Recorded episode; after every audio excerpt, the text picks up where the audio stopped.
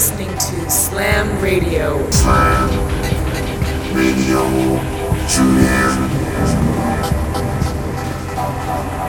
Welcome to Slam Radio.